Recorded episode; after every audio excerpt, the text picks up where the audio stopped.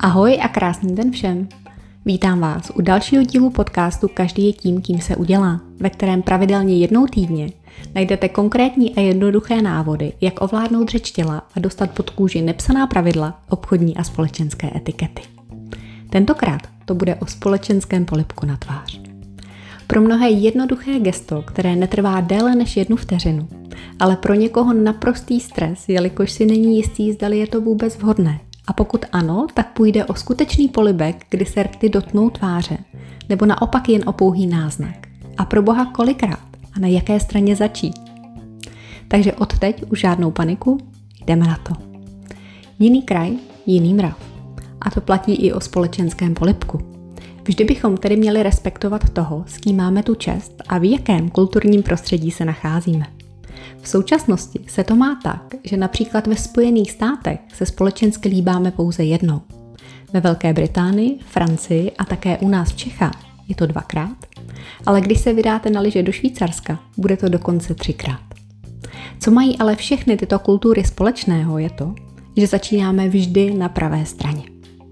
Společenským polipkem narušujeme nakrátko osobní společenskou zónu. Mimochodem více o společenských zónách najdete v předchozím dílu číslo 2.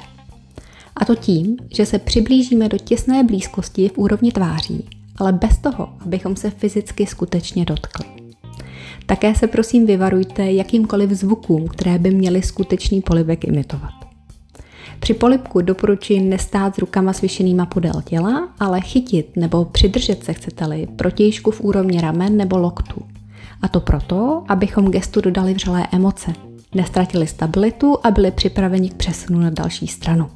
Nebo v případě švýcarského způsobu ještě zase zpátky na pravou.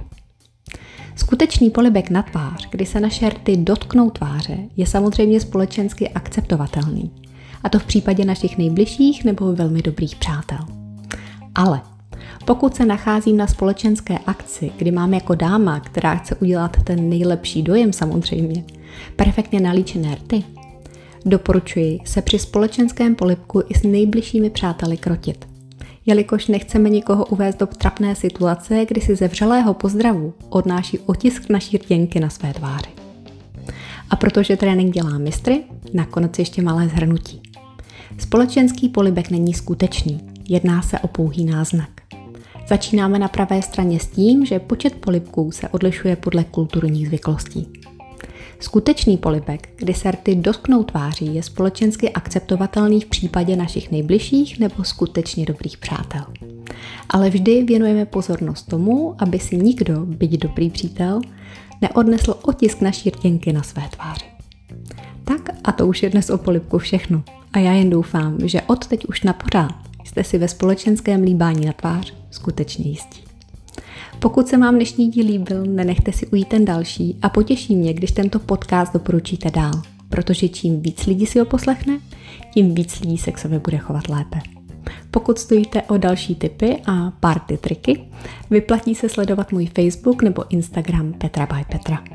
Děkuji za pozornost a já se těším zase za týden na Spotify nebo kdekoliv jinde posloucháte své oblíbené podcasty. Mějte se krásně.